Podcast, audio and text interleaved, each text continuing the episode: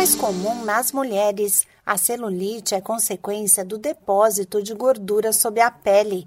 A aparência fica parecida com a de uma casca de laranja e costumam aparecer furinhos. Os locais geralmente atingidos são as pernas, coxas, bumbum, abdômen e braços. A celulite não é considerada uma doença e também afeta 5% dos homens.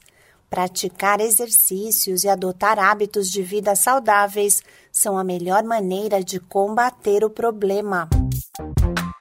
Eu sou a Sig Eichmeier e neste Saúde e Bem-Estar converso com a cirurgiã vascular Juliana Pugina. Ela explica por que algumas pessoas têm mais chance de ter celulite do que as outras. O estrógeno, né, que é o hormônio feminino, ele é um dos grandes fatores responsáveis pelo aparecimento da celulite, por isso que a celulite é mais comum nas mulheres depois que elas menstruam, né? Então, depois da adolescência começa a aparecer esse tipo de problema. Outros fatores de risco são fatores genéticos, então quem tem na família gente com muita celulite provavelmente vai ter mais celulite. É, pessoas de raça branca, caucasiana, são mais suscetíveis a ter celulite também.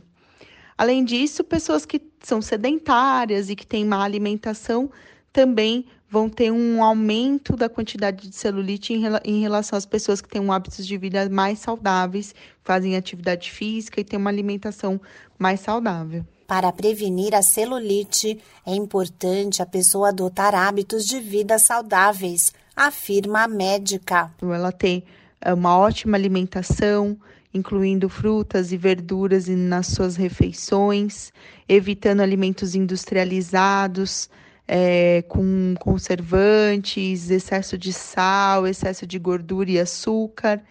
Manter o peso corporal, então evitar engordar, que também envolve uma alimentação melhor. Uh, fazer atividade física, então, quanto mais ela se movimentar, quanto melhor ela tiver é, tônus muscular, quanto menor a camada de gordura que ela tiver, também vai melhorar o aspecto da celulite dela. Os tratamentos estéticos também podem ajudar, mas de acordo com a cirurgiã vascular Juliana Pugina, eles não eliminam totalmente a celulite. Esse podcast é uma produção da Rádio 2.